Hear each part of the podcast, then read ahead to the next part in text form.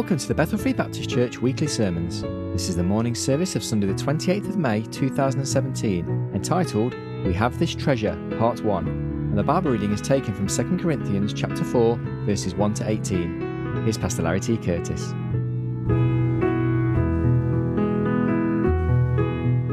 You'd like to be turning in your Bibles to 2 Corinthians chapter 4.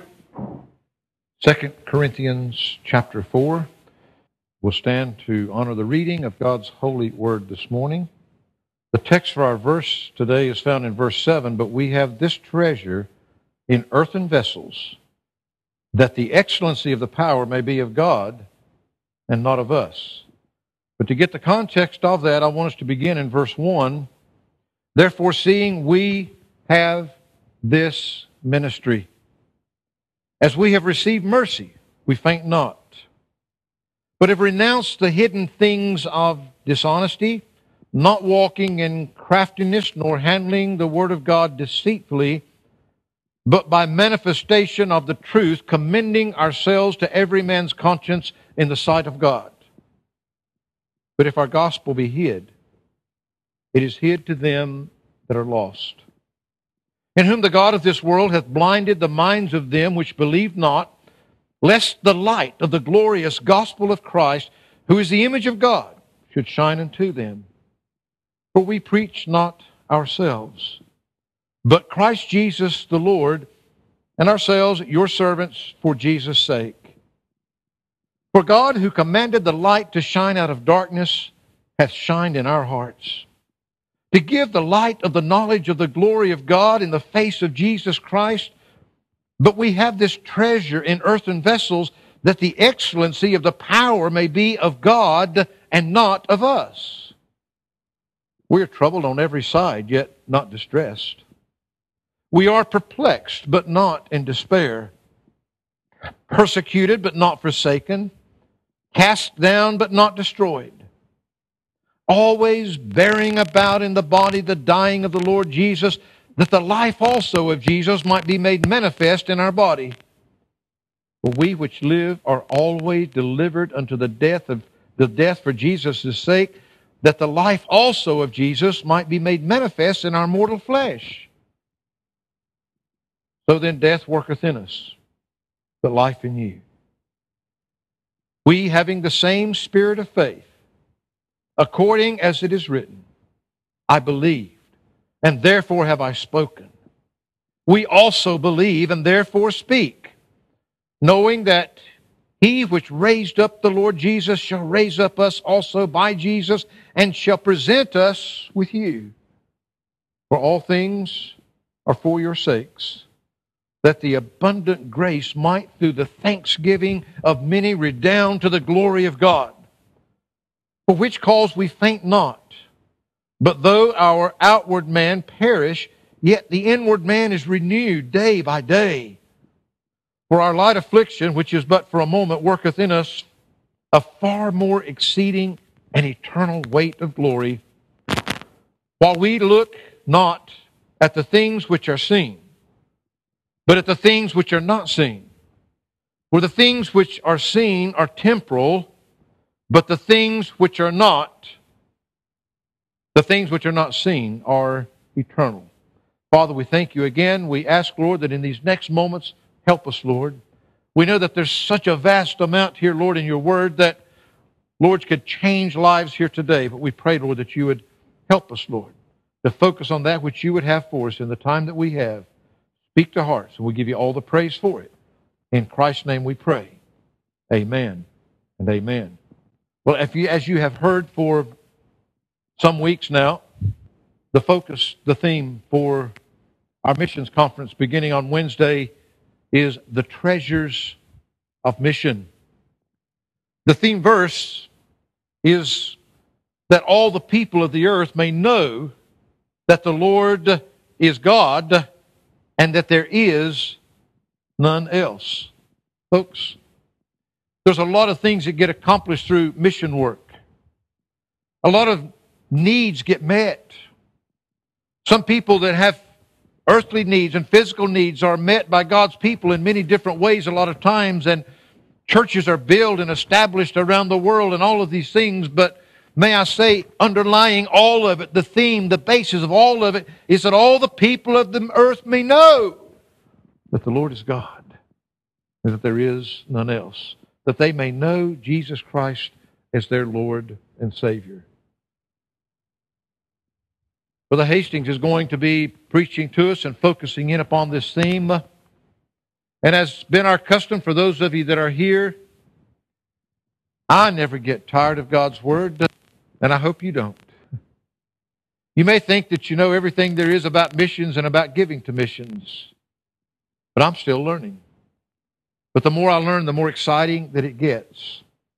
I want to begin because even though there is undoubtedly, there are three main points that I want to leave you with today, and I don't have time to do an entire missions conference, an entire stewardship conference, and all these things to even begin to grasp and touch on all that God's Word tells us about giving. But I want to throw some things out there today that I hope will excite you, and that by the end of this service, you'll know without a shadow of a doubt that God has given you the greatest gift of all. And that gift that He's given you is a gift that He's given us responsibility to give to others. And I want you to have just an inkling of just how big and grand that your God is, and that nothing that we are doing is to make life harder or worse for you, but it's to make it better. Here in this passage in 2 Corinthians chapter 4, the Apostle Paul said, We have this ministry. As we have received mercy, we faint not. I want you to grasp and understand as we go through this week, we do have this ministry. Missions is not an option. Getting the gospel to the lost of this world is not an option. It is a ministry that's been given to each and every one of us. And we live in a day when I say to you this morning, I'm not going to get up here trying to get you in some sneaky way or some crafty way to, to somehow put more money into the offering bags of this church. I want to simply get you to look to your God and realize what God wants of you. You see, he goes on here, we've been given this ministry, he said, but we've renounced the hidden things of dishonesty, not walking in craftiness, nor handling the word of God deceitfully, but by manifestation of the truth, committing ourselves to every man's conscience in the sight of God. I just want to give you some things from God's word. I'm not going to try to coerce you or talk you into anything or play on your physical emotions or whatnot. I'm not up here to play games to try to get more money out of you. I want to give you the Word of God by the power of God that God may speak to your heart and God may show you that giving will never really cost you. Giving. Giving. You know, the real, the real thing about giving is we look at all these things in the Bible and we know that we give and God gives back, and we give and God gives back, except He's always giving back more, and we give and God. But the problem is when we in our flesh get focused on what we're getting, you know, the only thing that our focus should be on, the only reason we want to get more is so that we can give more. We find that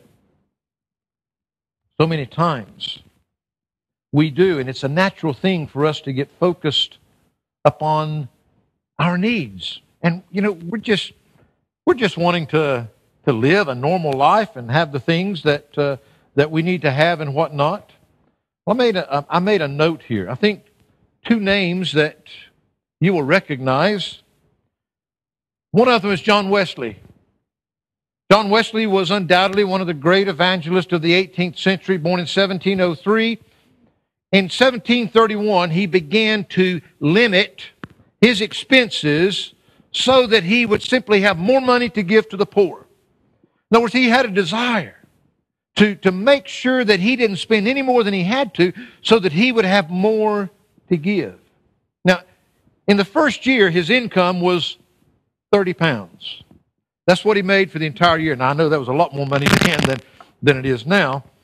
But his income for the year was 30 pounds. Well, he found out that he could actually live on 28, so he gave that other two pounds away. In the second year, his income doubled. But he held his expenses so that he, in fact, he'd had 30. He lived off of 28. He gave two. The next year, he had 30. It doubled. He had 60. He actually kept his income the same, and he gave 32 away. God doubled his income, but he continued living off of the same thing. In the third year, it jumped to 90 pounds, and he gave 62 pounds. Now, I'm reading, I wasn't there. I know I look old, but I wasn't there. But in his long life, his income advanced to as high as 1,400 pounds a year. But rarely in his lifetime did his expenses ever go above 30 pounds that he lived off of. He said that he seldom had more than 100 pounds in his possession at any one time. As a matter of fact, the English tax commissioners were so baffled that apparently in 1776 they ran an investigation on him, insisting that he had to have a lot of silver dishes or something hid somewhere because of all this money that he was making. He wrote them back, and I quote, he says, I have two silver spoons at London and two at Bristol. This is all the plate I have at present, and I shall not buy any more while so many round me want bread. When he died in 1791 at the age of 87, the only money mentioned in his will was the coins to be found in his pocket and on his dresser. Most of the 30,000 pounds that he had earned in his lifetime, he had given away himself while he was still living. He wrote, he said, I cannot help leaving my books behind me whenever God calls me home, but in every other respect, my own hands will be my executors. In other words, I'll put a control on my spending myself, and I'll go beyond the tithe for the sake of Christ and His kingdom. You see, how many of us, if we gave and God blessed us, how many of us would even think about living off the same thing so that we would have more to give? In October 1795, William Carey received a packet of letters in India. In one of those letters, he was being criticized because of engaging in the affairs of trade. You see, when William Carey got to India, he didn't have enough support to live off of. So William Carey began working with his own hands in order to make a living, in order to be able to carry on the ministry. But the thing is, as they accused him of this, and he wrote back and he explained to them, William Carey wasn't just working. William Carey, he used the money he needed to live off. All the rest that he was earning with his own hands was going to help support the other missionaries that were coming in that didn't have anything to live. He was working not only to support himself, but to support other workers so that he could carry on the work that God had given him to do. How many times do we think like that? I'm not saying that to be mean. I'm just saying, folks, I'm not here today to do anything except to give you the Word of God. But just as Paul said here, he wasn't here to pull any tricks, to play deceitful things, to play games. He said, But if our gospel be hid, it is hid to them that are lost. I'm going to be focusing more upon that this evening, but do we really care? Do you care that your family, that your neighbor, that the person down the street from you, that the person that you pass on the street, do you really care that they don't have Jesus Christ? Therefore, that they have no hope. They have absolutely no hope. Do you really care that they'll spend an eternity in hell? Well, I'm going to challenge you with that in just a moment from another passage. But what I want to remind you right now is this passage says here, if our gospel is hid, it's hid to them that are lost in whom the God of this world hath blinded the minds of them which believe not, lest the light of the glorious gospel of Christ, who is the image of God, should shine into them. I can promise you, there is a force out there that does not want them to hear the gospel. Nobody that's lost. He wants them to be blinded to it. Paul says, For we preach not ourselves, but Christ Jesus the Lord, and ourselves your servants for Jesus' sake. That's the text we've got up on our, on our uh, sign out front. That's a text that goes on all of our stationery. We don't preach ourselves here. We preach Jesus Christ. We're just servants of Him. For God, who commanded the light to shine out of darkness, has shined in our hearts to give the light of the knowledge of the glory of God in the face of Jesus Christ. But we have this treasure in earthen vessels, that the excellency of the power may be of God and not of us. You see, The first thing I want you to notice this morning is the possession of this treasure. The possession of this treasure we have. We possess right now. When I, when I did this and I did the little uh, uh, the little chest on there with the with I, I, purposely found one with the with just a bright light shining out of it, not all the coins that overflow in in uh, in some of them and whatnot. You know, did you ever follow a treasure map when you were a kid? I used to love it. you know, sometimes we'd even play it ourselves. You know, one would go off and and he'd be the pirate and he'd hide his treasure and he'd draw this map and he'd put that X on there and he'd be off down in the woods somewhere it was safe to go away from home in those days, by the way, and play down in the woods. We'd go out there with that, with that map, trying to follow that map to, to get to the treasure at the end of it. And of course, sometimes it was make believe. I want you to grasp and understand this week, as Brother Hastings is focusing upon the treasures of mission. Missions. They're not a hindrance, they're not a hardship. I want you to grasp the treasures that are there. But I want you to understand right here as we begin to focus our attention in that direction, we have this treasure. We have this treasure right now in earthen vessels. You possess it now.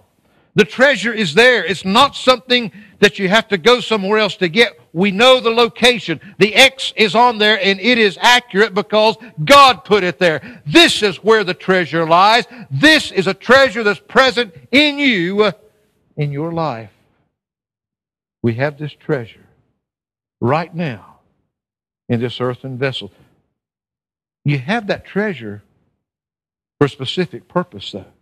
You see, what is the purpose of that treasure? The possession of the treasure, we possess it within us. The purpose that we have this treasure in earthen vessels, that the excellency of the power may be of God and not of us. You see, he just told us the verse before, and I'm going to tell you, and you're going to get, well, I hope you don't get sick of hearing it.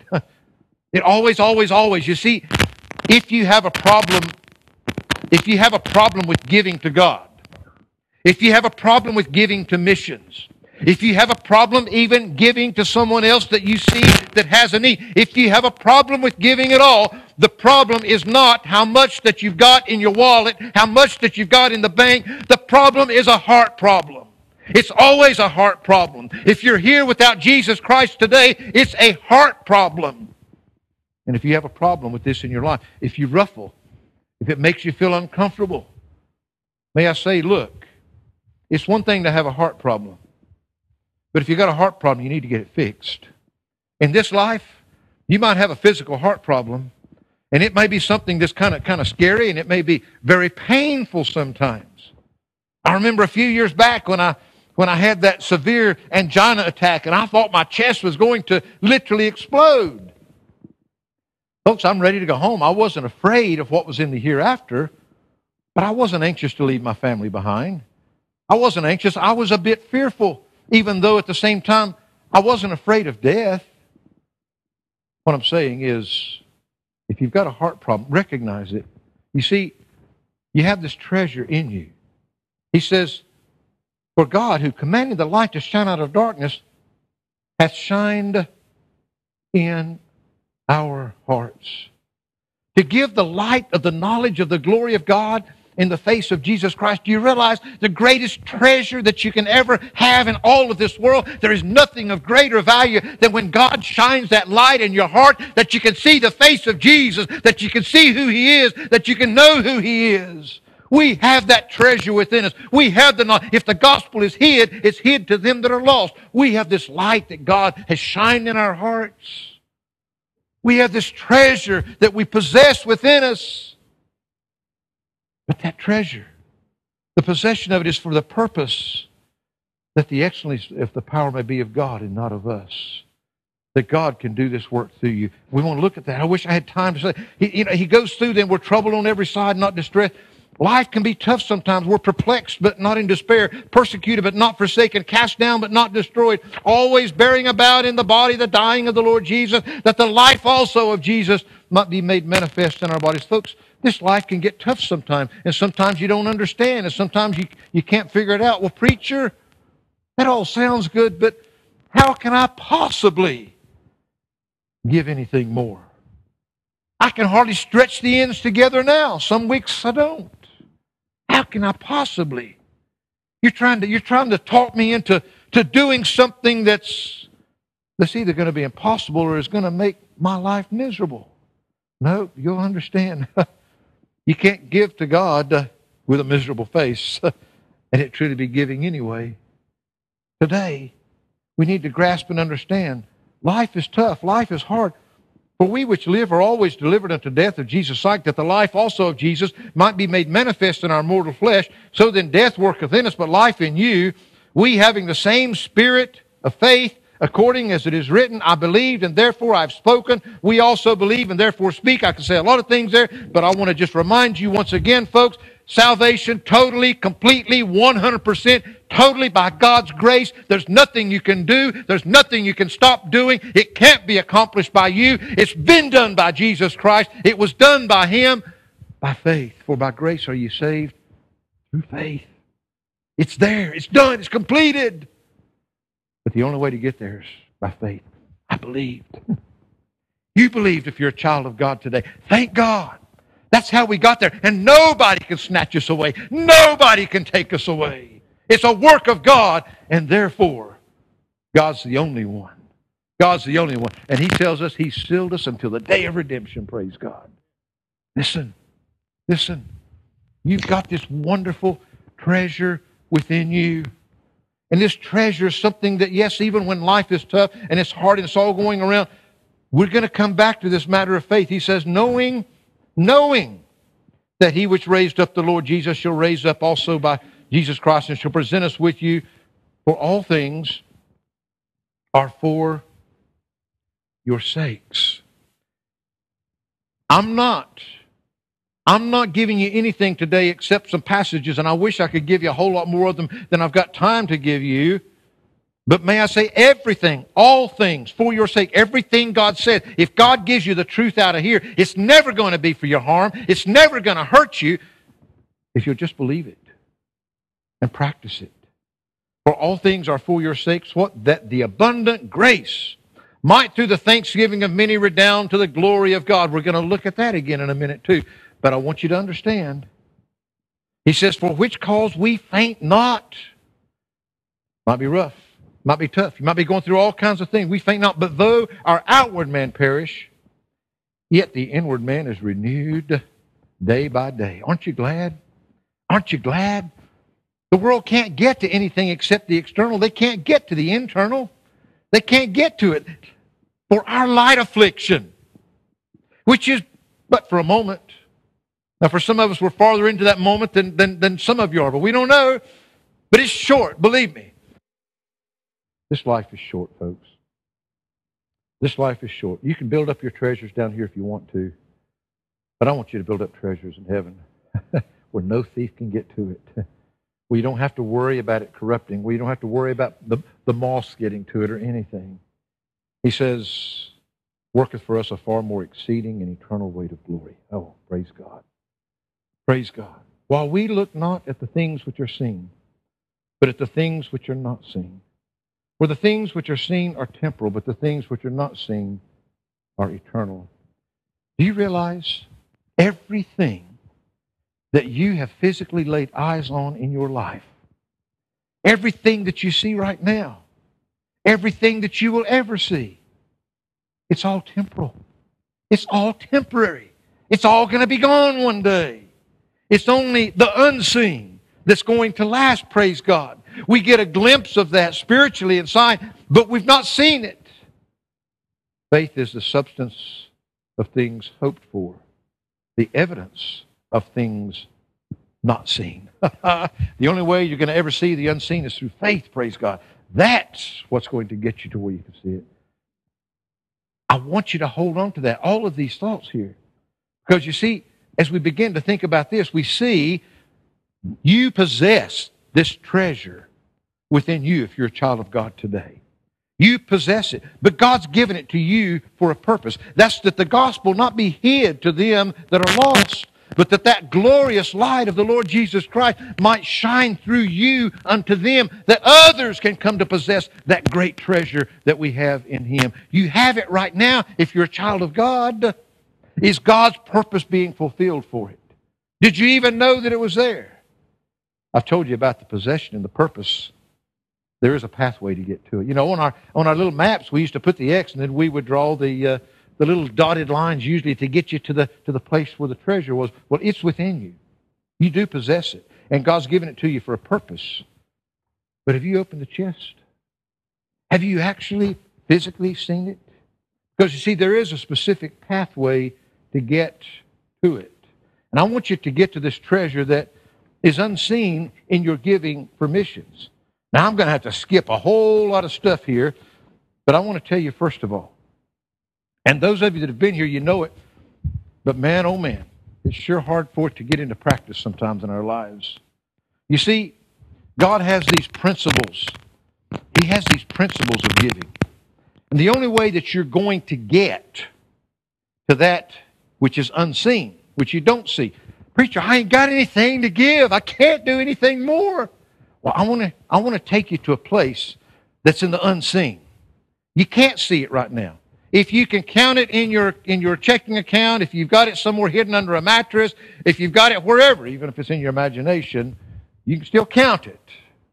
I want you to get to a treasure that you can get to by faith. It's the unseen that you don't know about, but it's there. And it's bigger than anything you can see. It's bigger than anything that you know that you've got. But you see, God's first principle of giving the first fruits. Tithe is almost a curse word amongst a lot of believers today. The first fruits. Now, I don't have time to dwell here if I'm going to get to the unseen stuff, but this is where it has to begin. Either God is first in your life or He's nothing. We say that He's first, but I can take you all kind of passages all through the Bible. There is no way that God can have any place in your life if it's not first place. Don't deceive yourself. Don't kid yourself. Those of you that have been here when we went through the Genesis account in our series on the fundamentals, we looked at all these things that had their foundation in that book of beginnings, and one of them was giving.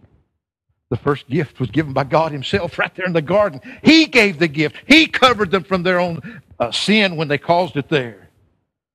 He gave the promise of the greatest gift at all right there in the garden when He was going to send His Son to pay for your sins. The first act of worship that we see when they go out of the garden was Cain and Abel bringing their offerings to God. Remember, God either accepted them or didn't accept them. Offerings, some, some offerings are acceptable and some are unacceptable. Now, their own pride, one ended up killing, mur- murdering the other one because his gift was accepted and the other one wasn't. But giving didn't begin with the law. See, some people think the tithe is relegated to the Old Testament law. Giving beginning from, began from the beginning, the very beginning. And I got news for you. The first tithe that's mentioned in the Bible was 400 years before the law came into existence because we know that Abraham gave tithes of all that he possessed to Melchizedek, which is symbolic of our Lord. that was 400 years before the law was given. So it wasn't an Old Testament law thing. Abraham, Isaac, Jacob. We find two generations down, 150 years later. Jacob was still giving tithe. What's, on, what's really neat, too, is when you read about Abraham giving him, it's not like this was suddenly something that God come down and said, now you start doing this. It was as if it was just natural to him when he gave it. Jacob did it. Now, it was required under the law, okay? And thank God you're not living under the law. But if you want to go back and do it under the law, then you're going to have to do it different anyway. A tithe simply means 10%. You see, this is a pattern God gave us. Right from there, God gave us. From the moment Abraham, Father Abraham. That's where it began. That's when God first called a people out of this world to be His people that He's going to do a work through. From that moment, we know that they were giving Him the first fruits, not the leftovers, not the when they can, the first fruits. Now, tax man will come knocking on your door. If he don't get his first fruits, he thinks he's supposed to get his part before, and he does. He'll get his part one way or the other. God don't come knocking on your door. God doesn't come telling you, you know, that if you don't do this, I'm going to throw you in jail. I'll show you some things God does do, but what I want you to grasp and realize, the first step, if you're not giving God the first fruits, you can't even get on the path to where I want to take you to. You can't get there. That's where the path begins. And yes, it was under the law, but they brought one tithe. They brought one tithe that was there just for the priest, the keeping up of those that ministered to. They brought another tithe that was there for the fellowship of the people, for the things that they did together. And every third year, they brought another tithe, which was just for the poor. So if you calculate up, that was like 23 and a third. They were given a quarter of everything they made as their first fruits. That's just what they brought to God under the law. And yes, it was required living under the law to do that, to bring all three of those tithes uh, into the storehouse. Matter of fact, he said, well, you know, preacher, is tithes really necessary? Well, let me tell you something. Tithes aren't necessary for your salvation.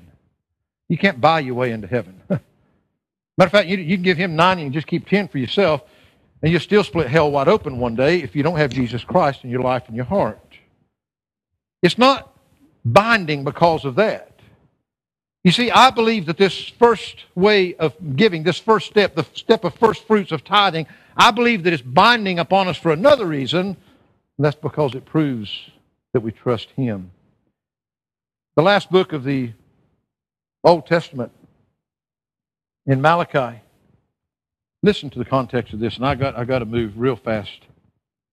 Behold, I send my messenger, and he shall prepare the way before me, and the Lord whom ye seek shall suddenly come to the temple, even the messenger of the covenant whom ye uh, delight in. Behold, he shall come with the Lord of hosts. But who may be able the day of his coming, and who shall stand when he appeareth? For he is like a refiner's fire and like fuller's soap. And he shall sit as a refiner and purifier of silver, and he shall purify the sons of Levi and purge them as gold and silver, and they may offer unto the Lord an offering in righteousness. I want you to realize, first of all, the context. Folks, he's looking way, way down the road to the coming of our Lord Jesus Christ, okay? He's, he's looking here specifically of Jesus Christ's first coming when John the Baptist was a messenger that was going to be preparing the way for him to come. Then shall the offering of Judah and Jerusalem be pleasant unto the Lord, as in the days of old, as in the former years. And I will come near to you to judgment, and I will be a, swift witness against the sorcerers, and against the adulterers, and against false swearers, and against those that oppress the hireling in his wages, the widow and the fatherless, and that turn aside the stranger from his right, and fear not me, saith the Lord of hosts. For I am the Lord, I change not. Therefore, ye sons of Jacob are not consumed. Number one, you better realize you want the Lord on your side. He's the one that's keeping all these things at bay from your life. Some of them you can see, some of them you can't see. He said, even from the days of your fathers, ye are gone away from mine ordinances and have not kept them. Return unto me, and I will return unto you, saith the Lord of hosts. But you said, Wherein shall we return? You've gone away from me. You're not trusting me anymore. You know that I'll do these things for you, but you've gone away. You've quit trusting me. Matter of fact, You ask me where? Well, wherein shall we return? Will a man rob God? Yet ye have robbed me. But you say, Wherein have we robbed thee, Lord? Where have I robbed you? What does he say? In tithes and offerings. God says, You've gone away from me. You see, if you don't pay your tithes, it's just showing where you are. You're away from God. He's not got first place in your life. Don't kid yourself. If you're trying to make yourself believe that, then you're trying to be smarter than God is. They had gone away from the Lord. And he said, You need to return to me. You need me in your life. You need me to keep these things at bay in your life. But yet you've robbed me. You've robbed me in your tithes and your offerings. You are cursed with a curse, for you have robbed me, even this whole nation. There's a lot of things there.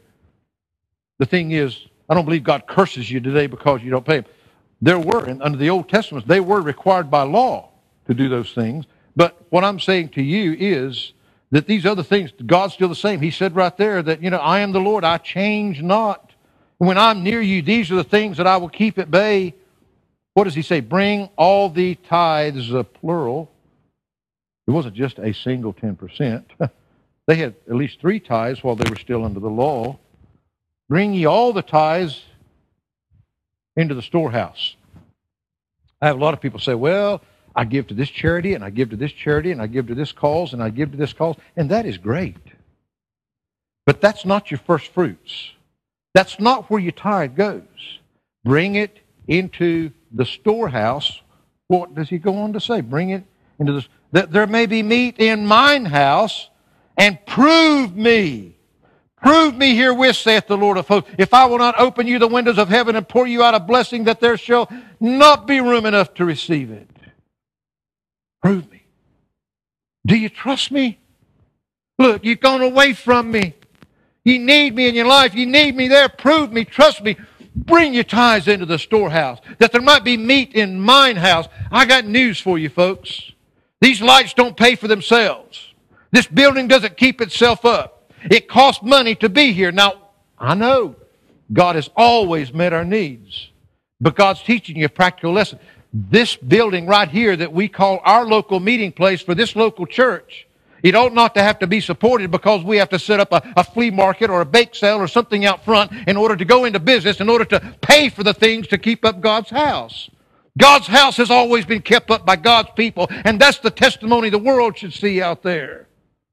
Find that he says that there might be meat in mine house. Prove me. See if I won't open the windows of heaven and pour you out a blessing that there shall not be room enough to receive it.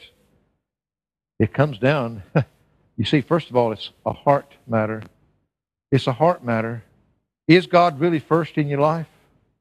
And it's a trust matter, which really comes back to the heart anyway. Do you believe Him? Do you trust Him? Do you really believe that if you give God the first fruit, if you put Him first, that He'll be there? Notice what He goes on to promise.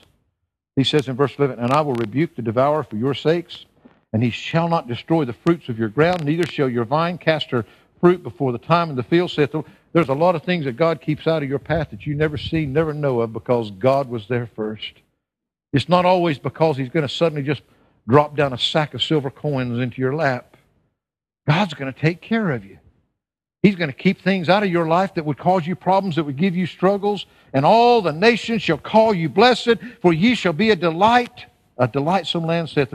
It's going to be a witness and a testimony. There's a lot more there, folks. There's so much but I got you in order in order to get to the unseen treasure, it begins, your very first step is with the first fruits, the tithes, a giving that is binding. If you love God, not because you got to do it to be saved, not because you're still living under the law, praise God, but because He's first in your life. And because you trust Him totally, implicitly, you believe what He's going to say to you. The second step. Boy, I'm having to skip a bunch of stuff here. Unless y'all want to just stay till this evening and not worry about going home.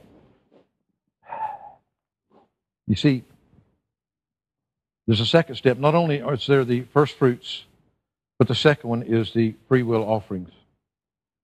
The free will offerings. You see, the first fruits, the tithes, those are binding. The free will offerings, these are what we sometimes call love offerings. These are given. This is not binding, this is benevolent. This is given because you see a need and you want to help. And one of the greatest, greatest illustrations at all is in Exodus chapter 35, from Exodus chapter 35 to Exodus chapter 40. Exodus chapter 35 to Exodus chapter 40. Okay? I don't have, uh, I don't have time to read all these, so you're going to have to read it for yourself. But I want you just to notice what's taking place here. You see, God has given Moses a specific job to do. And what he's given him a job to do is to build the tabernacle, to build the place of worship for God. Now, this, this was not being done out of their tithes. Their tithes was there being used for the day to day upkeep this was something, this was because God had a special work that needed to be done, and He sent Moses to appeal to His people. Now, notice in Exodus chapter 35, we're going to have to skip a lot of verses, but notice what He says in verse 4 and 5. And Moses spake unto all the congregation of the children of Israel, saying, This is the thing which the Lord commanded, saying, Take ye from among you an offering unto the Lord, whosoever is of a, what's the next word in your Bible? Willing Whosoever is of a willing heart, let him bring it an offering of the Lord And then, boy, you can just read on down gold and silver and brass and blue and purple, and it goes through the list. In other words, anything and everything. Whoever is of a willing heart, let him bring it to God that God's work can be accomplished. Look down in verse 20.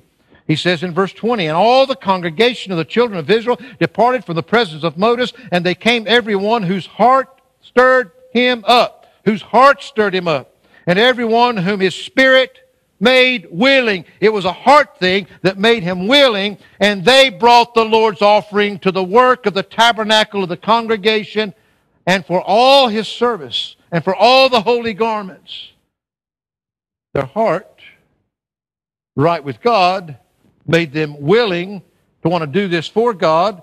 Verse 29 the children of Israel brought a willing offering unto the Lord. Every man and woman, every man and woman, not young, not old, every man and woman, whose heart made them willing to bring for all manner of work which the Lord had commanded to be made by the hand of Moses. Wow. Those, when their heart got right, their willingness, they were doing this because they wanted so very much. They wanted to be able to do this with God's work. Notice in the next chapter, chapter 36, notice what it says in verse 5. And they spake unto Moses, saying, The people bring much more than enough for the service of the work which the Lord commanded to make.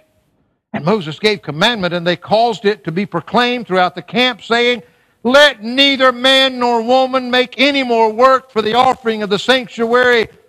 So the people were restrained from bringing. For the stuff they had was sufficient for all the work to make it, and too much. Talk about giving a preacher a heart attack. Man. God commanded Moses, give this need to the people. I need a tabernacle built. Tell them those that have a willing heart. Now, you see, the free will offering it's not. It is benevolent. It's because you have a heart for something and you see it and you want to give to it. It's what you have, though. You can look and say, wow, I really like that need. I got 10000 in the bank. I'm going to give 9000 to that need. It's what you have. They brought of the possessions that they had. They gave willingly from their heart till they got to the point that uh, Moses had to say, please, please, would you not give anything else in the offering today? We just got too much. They had to be restrained from giving because they were so willing, because their hearts were made willing. They just wanted to be involved in God's work. They were excited to be giving. It wasn't something that they were reluctantly doing. They finally, finally, the preacher had to plead with them. Look, we, we, we've got more than we need, please. Because this was not their first fruits. This was not that which was binding upon them. This was their free will offerings, their love offerings, that which they were giving for a specific need. And we find that that's exactly what they did. Now, I want to move on because let me remind you of another passage that speaks of our treasure. Matthew 6 21 says, For where your treasure is, there will your heart be also. This is a heart problem, folks. It's a heart problem. We need to recognize it, and we need to get help for it if we're not there. Where your treasure is, there will your heart be also. Where is your treasure today? What's important to you today? Is it getting a, a new car when your old one's running just fine? Is it getting a bigger house just because that uh, you'd like to have room for more toys? Man-made toys, big boys' toys, not just little kids' toys. the list could go on and on. I'm just saying, where, where's your heart? You see, the treasure is that which is valuable to you. You know, what's valuable to you? Your heart, where your treasure is, there will your heart be also. What's valuable to you, that's where your heart's going to be. Is the Lord first in your life? Is His work have the place that it ought to have? Luke 6.38, just a few verses later, says, "Given it shall be given unto you, good measure, pressed down, shaken together, and running over shall men give into your bosom, for with the same measure that you mete withal, it shall be measured to you again. Again, man, that's a whole sermon in itself. But praise God, do you ever, you ever buy these things from the grocery store and you buy a, a box of cereal and you get it home and open it's about maybe three fourths full. Why'd they give me that big box and that little bit of cereal in there? You ever tried to tried to make room for something? It's like I was I was pickling some eggs at home yesterday or the day before or something, and man, I wanted to get as many in that in that in that big jar that I could get in there. Man, I was pushing them in there, and then I'd shake that thing around a bit to get them down in there so I could get some more in there. It's this is what God's saying to us: give, and it's going to be given to you from God. You give, and God's going to give back to you. Man, he's going to press it down. He's going to get it all in there. He's going to shake it to make sure there's no waste is made. Press down, shaking together, and bless God, it's still running over. you can't get it all in there. That's what God's going to give back to you. Press down, shaking together, running over. Oh, but with the same measure that you give, that's the same measure that it's going to be given back. You see, bottom line, and there's other places where, you know, we get specific things like four times. Bottom line, man, you, you give with a teaspoon, man, that's good. When you're giving from your heart, you're giving with a teaspoon, that's good. And I don't care how many teaspoons you give, God's going to give back a whole lot more teaspoons. Maybe you need to start giving with a shovel. yeah, give shovelfuls. God's still going to give back to you, pressed down, shaken together, running over, but with the same measure. He's going to give you back a bunch more shovelfuls You want to really get out there, man, go get you a dump truck. you can fill a lot in one of those dump trucks. Give with a dump truck full. And God's just going to dump them dump trucks back on you, the same measure. He's going to bless you so much. You got to grasp, you either believe it or you don't believe it. But God says if you give, it's going to be given unto you, and God's going to press it down, shake it together. It's going to be running over. Do you believe it? Or do you think you have to worry about figuring out all the needs yourself? Turn with me. How in the world are we going to do this? You see, now I'm getting to the unseen part. I want you to grasp and understand. But I don't think there is absolutely no way that I'm going to be able to get through this. But I'm going to give you a taste, and we're going to come back later. And if you got any taste, if you look, I don't want you to come back this evening because you think I preach so good or because I dress so nice because I'm so sweet and friendly.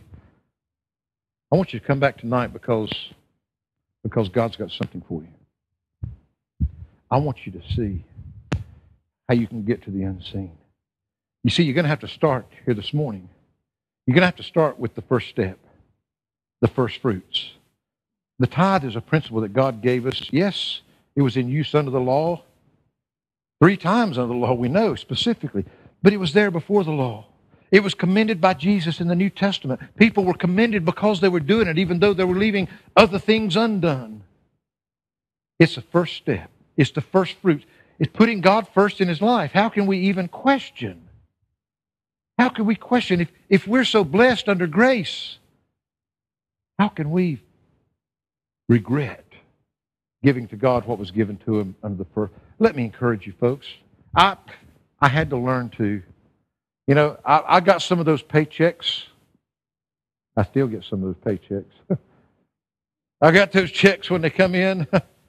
you think, oh, dear Lord, how are we going to get all the way through the month with this? How are we, how are we going to get all these ends to meet with, with, with what we got here? And you know, I did. I'm not quite, I did love God. I really did. And I was as saved as I've ever been. But I'm saying, I didn't trust enough. And sometimes, sometimes I'd take and use that money that should have been God's first and use it for me for something else. You see, you can do that. Taxman won't let you get away with it. God will. Now, God tells you, you know, if you want to come back and make up for that, you can come back and pay four times as much, pay the usury tax on it, and, and put it back in. That's what they had to do under the law. We're not there. What saying, preacher? I had to come to a point, and I believe this with all my heart. And I don't say this to brag. I'm saying because I'll guarantee you if there's breath in my body, well, many, many, many, many, many years, God gets before even the tax man gets out of my, my money. God is first. Now, he tells me, and we looked at these passages, one of them I didn't get to there, to render unto Caesar what is Caesar's and under God what is God's. I don't like it when I've said it before. Pay your taxes and pay your tithes. pay your ta- and, and it is in context there. They were talking specifically about paying their taxes, but trust God. You see, I simply, I couldn't dream, I couldn't imagine getting my money and taking what is God. I, he gets the first fruit. It's, it's not that doesn't make me a more spiritual Christian. That doesn't make me a better Christian. You are a Christian or you're not a Christian. We're all unworthy beings. But I'm saying I don't for a moment believe that I would have God's blessings upon my life. God promised me if I put Him first, if I put His work first, that He will meet my needs, every need, not according to my riches down here, but according to His riches in glory by Christ Jesus. Do we believe Him or not? I'm challenging you today, Christian, not hurt you. I'm not trying to trick you. I'm showing you in God's Word you want God's blessings? You want Him to keep some of those expenses back? You want God to. I'll tell you what, I'd whole lot rather try to make it tight or not tight with the 90% with God's blessing on it than 100% without it. I might be just as much of a Christian. He said, Prove me. Prove me. Bring your tithes into the storehouse, your tithes and your offering into the storehouse, and see if I won't just pull you out blessings that you won't be able to withstand. Prove Him. That's your first step. Your second step is the free will offerings. That which is given for benevolence. That which is given as a love offering with a willing heart. With a willing heart. The willingness comes from the heart being right. You see, that's something that each and every one of you can choose. I made this statement as I was preaching uh, missions conference last Sunday in another church that, you know, you ever stop? This, this is the stuff you can figure out yourself. You see, this is where you sit down because you really care. It might be special needs in your church. It might be special needs in mission. But you sit down and you say, well, you know, I had, you know, X amount of money, you know, come in this month, and I've got these bills that I've got to pay. Now, God's already got his first fruits. I got all this stuff that I've got to pay, but I've got this much here that I can do something with. Now, I can I can go out and have a good time. I can maybe buy me a new toy. I could do this, I could do that. But it's in your heart when you say, I want to give some of this to God's work. You see, I hope God gets you so stirred up for missions that with a willing heart. I don't want you, I'm, understand, I'm not trying to get you to do anything unwilling, and I can't make you willing. I want you to see. To get there, though, you've got to go, you've got to go there. You've got to give the first fruits. And then you can't get to this third one until you've done the free will offerings, that which you can do out of what you have. But then the third one, which I want to come back to tonight, I'm going to give you this passage, but I don't have time to tell you hardly anything about it. But I hope that you can understand I'm not playing with you. I'm promising you straight from God's word in 2 Corinthians chapter 8. Man, that means I'm not going to get that other message preached tonight that I wanted to preach to you about the increase of the widow's oil, praise God. okay? I want you. I, y'all believe this? I'm not preaching to you to try to get you to put more money in there so the church can give me a raise. I'm not trying to get you to do it even so that we can fix some of the repairs on our building that are, that are really needed. This week is about what we can do to help get the gospel to somebody else that doesn't have it. Okay? And I don't apologize for that. And I'm not trying to get you to do that through anything that you're resentful about that you don't think that you can do. I want you to take the first step. I hope you can be challenged to do that if you're not already. To take that first for to prove God.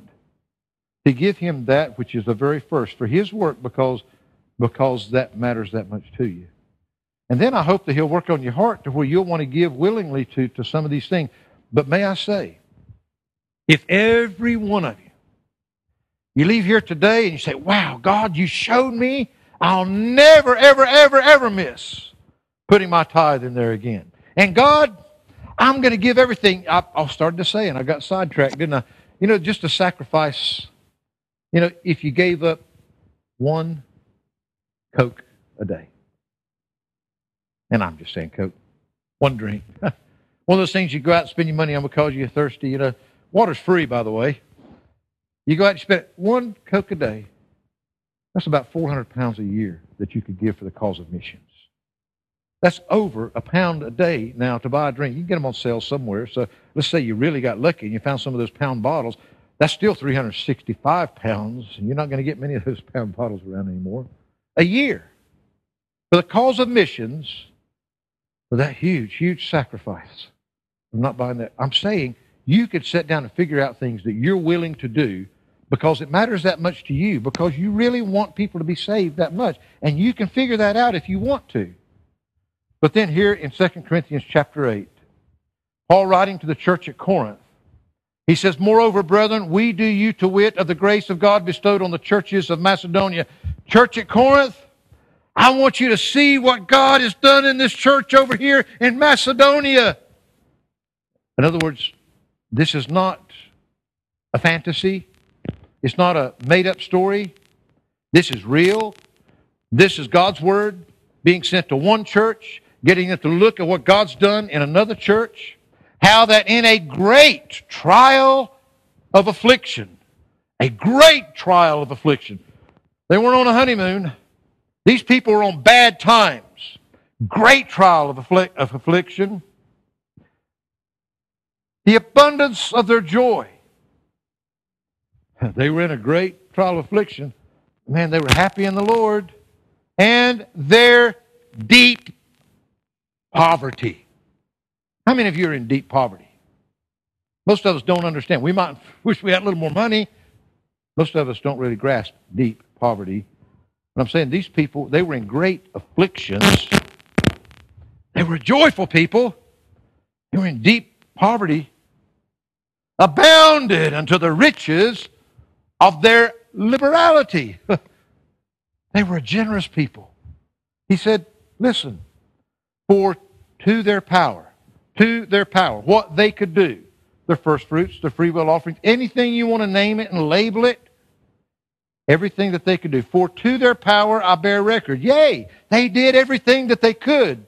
But listen, and beyond their power, they were willing of themselves. These people in deep affliction, happy people for the Lord, they were in deep poverty, but they were liberal people. And I want to tell you, they did everything that they could do, but, man, they did that which was impossible. They did that which was beyond them.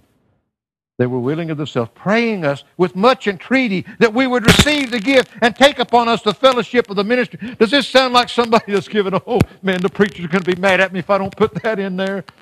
I don't look to see what you put in anyway. No.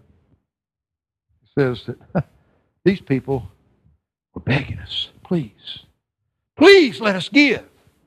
Please let us have a part in that. I know we don't have much. Please, we want to be able to give this to you. Praying us with much entreaty that we would receive the gift and take upon us the fellowship of ministering to that. They were doing this so that we could minister to the saints.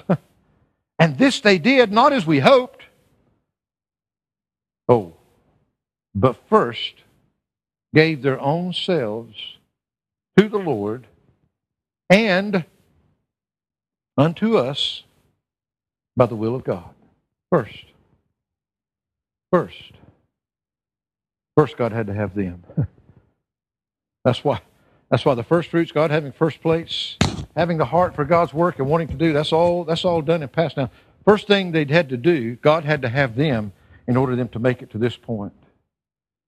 Wow. And unto us. They gave themselves to God, then they gave themselves to others. Others before ourselves. That's that's the Christ-like way. Insomuch that we desired Titus that as he had begun, so would he also finish in you the same grace also? And I want you to see it. We'll have to come back there tonight. I wish we had more time now. You go on and he'll show. Man, this church had a lot of good things going for it. Had a lot of knowledge and a lot of people that loved God, a lot of people that were doing all things, but he said, I want you to abound in this grace also. I want you to abound in this grace also. Look at what God has done. I can give you story after story after story. We're not talking about, you see, you can't see it. I know you can't see it. If you could see it, it wouldn't be faith promise. First fruits, free will offerings, faith promise. That which is binding, that which is beneficial, that which is beyond, beyond anything. Let's look at that closer tonight. Let's look at what God can and will do there. You see, I want you to be praying. I, want, I don't want you to do anything that you're not willing to do. I want you to be praying earnestly God, have I really been giving you first place? Lord, have you had the right place in my heart? Have I been doing all that I could do for the cause of Christ?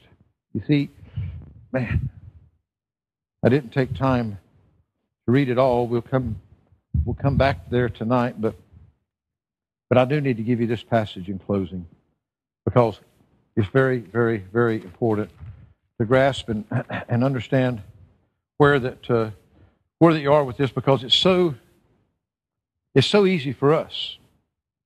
It's so easy for us to talk about how much we love God and, and all the things that, uh, that we want to do. But in 1 John chapter 3, the Bible tells us, and of course, we all know John 3.16, for God so loved the world that he gave his only begotten Son, that whosoever believeth in him should not perish, but have everlasting life. In 1 John 3.16, Hereby perceive we the love of God, because he laid down his life for us, that we ought to lay down our lives for the brethren. But whoso hath this world's good, and seeth his brother have need, and shutteth up his bowels of compassion for him, how dwelleth the love of God in him? How can this treasure be there? How can we say, on the one hand, that we have the love of God in us? My little children, let us not love in word, neither in tongue, but in deed and in truth. And hereby we know that we are of the truth and shall assure our hearts before him. For if our heart condemn us, God is greater than our heart and knoweth all things. Beloved, if our heart condemn us not, then have we confidence toward God. And whatsoever we ask, we receive of him because we keep his commandments and do those things that are pleasing in his sight. And this is his commandment that we should believe in the name of his son, Jesus, and love one another as he gave commandment. Folks, that's the ultimate in it. He just said, Don't say, don't say you love me. Don't say that you have that treasure within you. Don't say that the love of Christ is dwelling in you uh, and it not be shown in your action. You see, we'll look at that later, but I want you just to be honest this morning. Honest with yourself, honest with God as Shelley comes to the piano.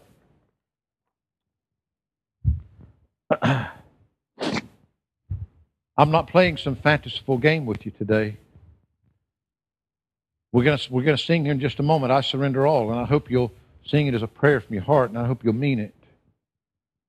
And if you need to surrender something this morning, if God has spoken to you, don't be ashamed. Be glad.